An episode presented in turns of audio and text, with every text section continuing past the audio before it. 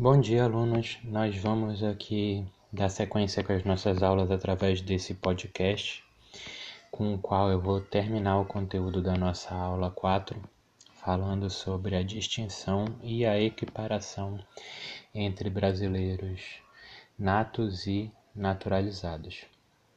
É, a gente verificou que os brasileiros naturalizados eles vão possuir uma série de direitos e aqui no Brasil, uma das principais diferenças é que os brasileiros é, naturalizados vão ter algumas restrições. Mas um detalhe interessante é que somente a Constituição Federal é que pode trazer esse tipo de distinção.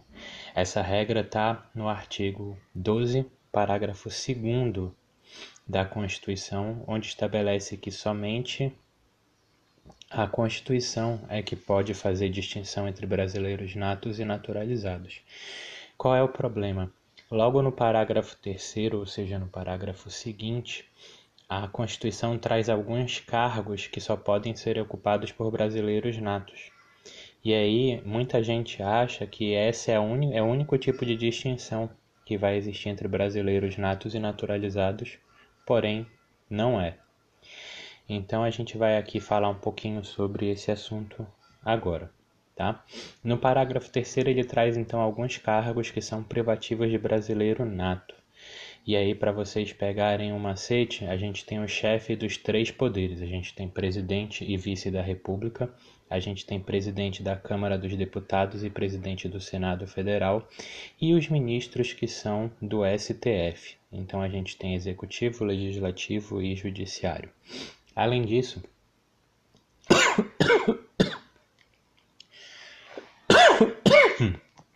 todos os membros das carreiras diplomáticas também precisam ser brasileiros natos. A gente vai ter uma exceção que é o ministro das Relações Exteriores. O ministro das Relações Exteriores vai ser o chefe da carreira diplomática, ele que vai comandar a carreira diplomática mas ele não tem a obrigatoriedade de ser brasileiro nato, porque a gente verifica que o único cargo de ministro de Estado que precisa ser de brasileiro nato é o ministro da Defesa.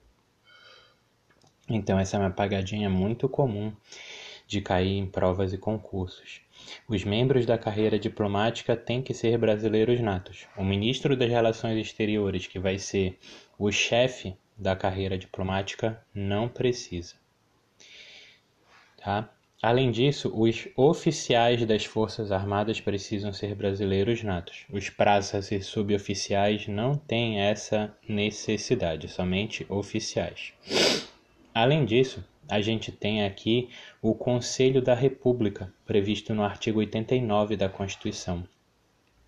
O Conselho da República é um, é um órgão que só pode ter brasileiros natos na sua composição.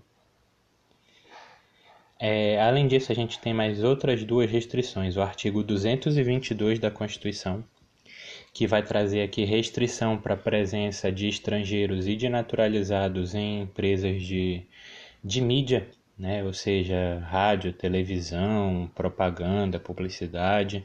Vocês podem dar uma olhada lá depois no artigo 222, que ele é um artigo um pouco complicado para a gente trabalhar aqui, mas é mais fácil ler e verificar o que ele informa.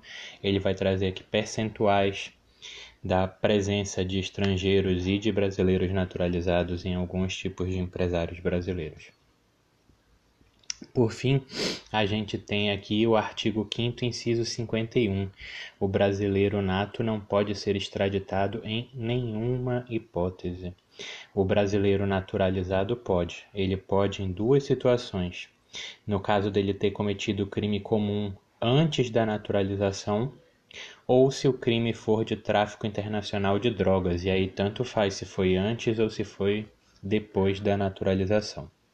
Tá? Então a gente tem alguns cargos que são exclusivos de brasileiros natos. A gente tem é, algumas restrições à presença de naturalizados em empresas de mídia e a gente tem aqui a situação da extradição. São três situações diferentes que a Constituição traz para a gente e não apenas somente cargos, tá ok?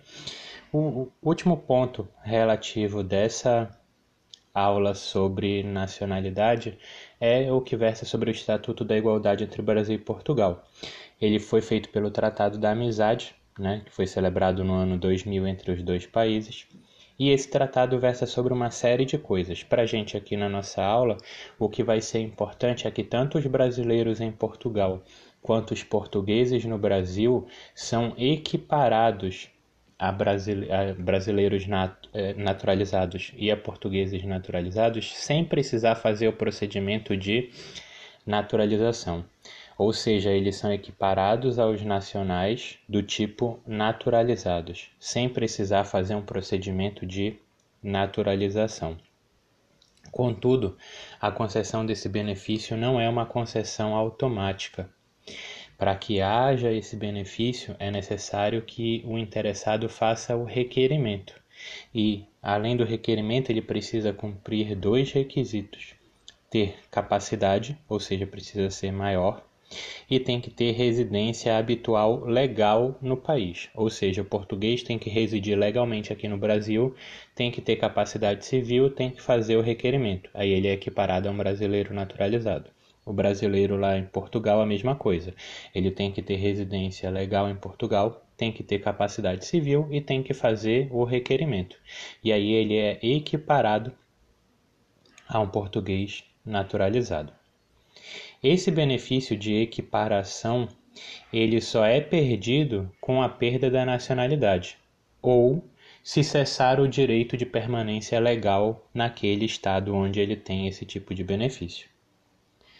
Tá bom? Com isso a gente conclui a nossa aula 4 e eu vou gravar um outro podcast sobre a nossa aula 5 que eu vou postar daqui a pouco também.